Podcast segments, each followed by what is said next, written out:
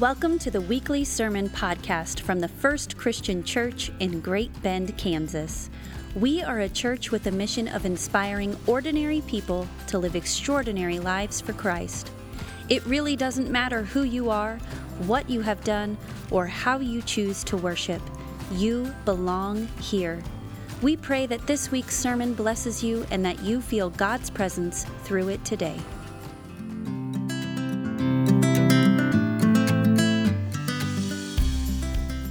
Has there ever been a time in your life when you really wanted something and when it ended up happening, it ended up being a lot more work than you thought it would be?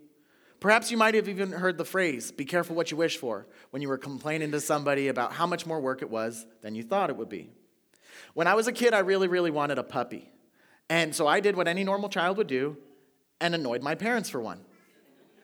And time and time again, my parents said no. They were like, there's a lot of work that goes into it. You got to pick up after it. You're going to have to train it, et cetera, et cetera. You know how parents are trying to teach kids responsibility. But one day when I was old enough, and my parents also decided I was old enough, we got the cutest puppy. And there was a lot of work that needed to get done.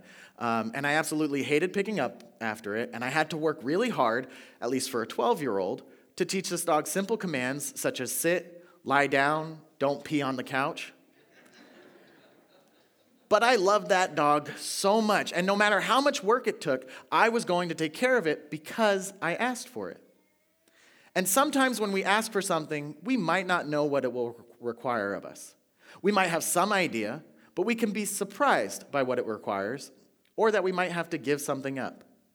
And when we think about this idea of dangerous prayers, this is what should come to mind prayers that require something of us.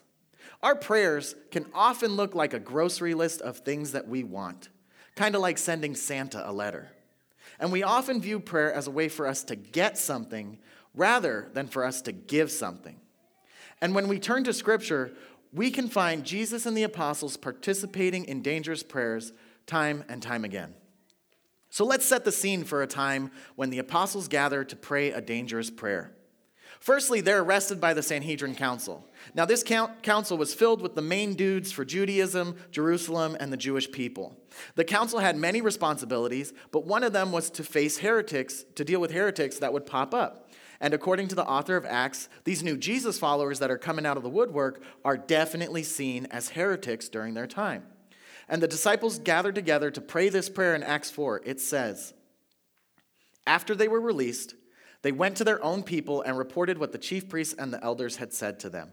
When they heard it, they raised their voices together to God and said, Sovereign Lord, who made the heavens and the earth, the sea and everything in them, it is you who said by your Holy Spirit, through our ancestor David, your servant, Why did the Gentiles rage and people imagine vain things?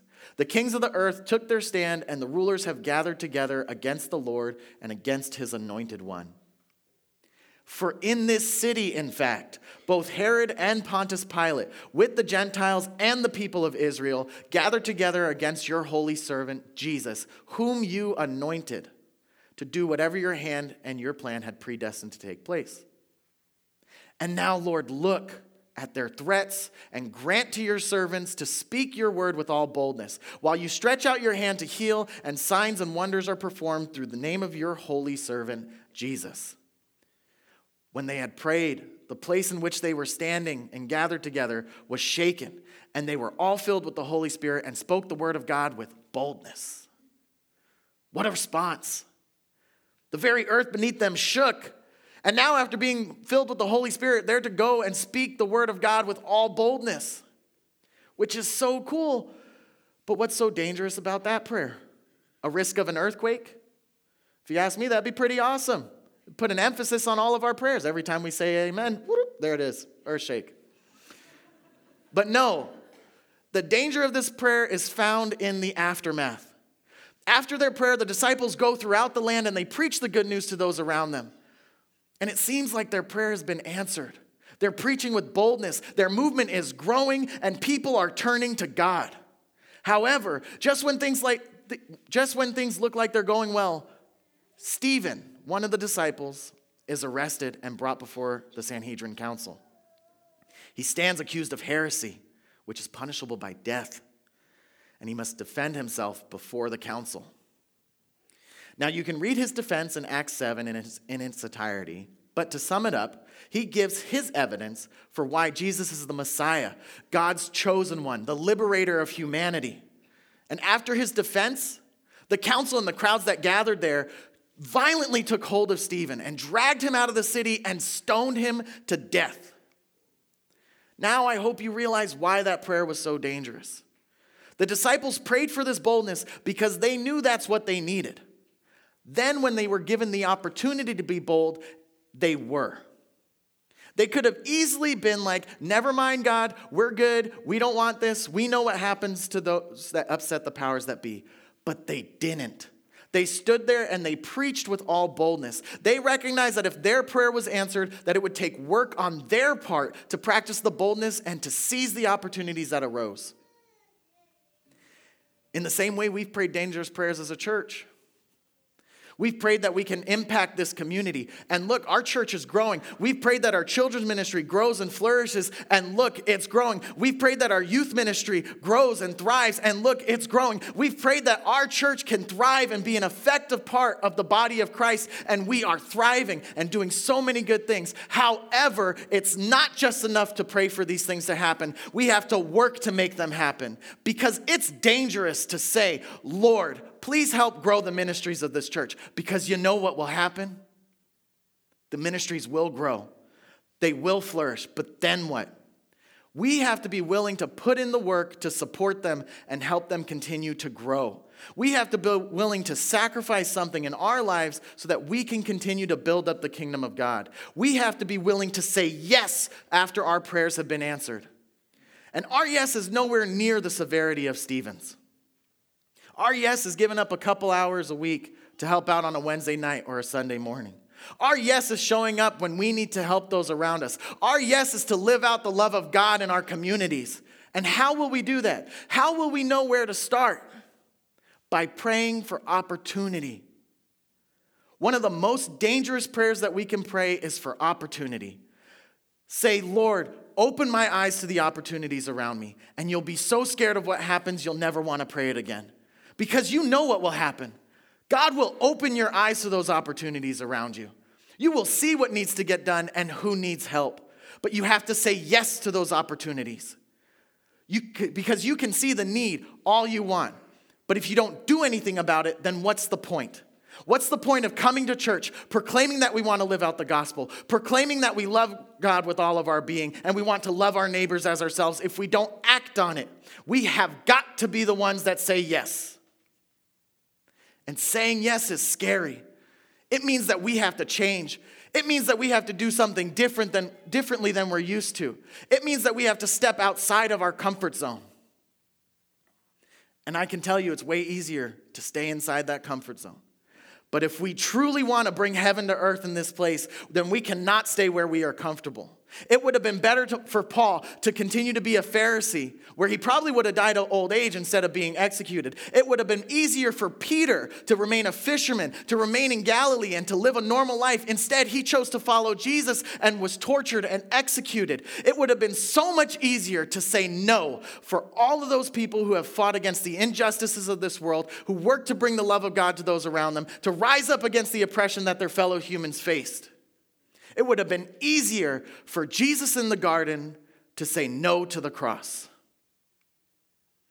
But for all of these, they lived out the, ver- the first lines of a very dangerous prayer Lord, your will be done on earth as it is in heaven. Jesus taught the disciples this dangerous prayer, and we say it every week because when God's will is done, Things are shaken up and turned upside down. The world around them began to change from what they were used to and started to look a lot more like heaven. Therefore, as we look forward to the new year, if we want the world around us to look a lot more like heaven, we have got to make this a year of dangerous prayers.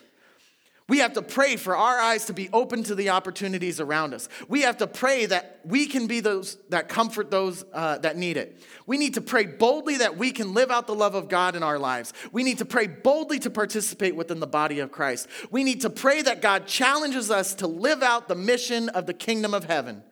We need to pray that our lives can reflect that of Jesus and that we can live out the words of Isaiah that Jesus reads in Luke 4. The Spirit of the Lord is upon me because he anointed me to bring good news to the poor. He has sent me to proclaim to the captives and recovery, uh, to proclaim release to the captives and recovery of sight to the blind, to set free those who are oppressed, to proclaim the year of the Lord's favor. Man, if that don't sound like heaven, I don't know what does. And Jesus and the apostles shook things up because they said yes to these dangerous prayers. So let us also say yes and pray dangerous prayers. Let us pray. Lord, thank you so much for bringing us here. I pray that as we go into this year that you open our eyes to the opportunities to show your love to those around us, to show your love to those in our communities, in our families, in our workplaces. I pray that you don't let us be still and quiet. I pray that you make us bold this year because we want to bring heaven to earth in all that we do. And I pray that we're able to do that through you. Work through us, Lord. Show us the opportunities. Grant us the courage to take to seize them. To do your kingdom work.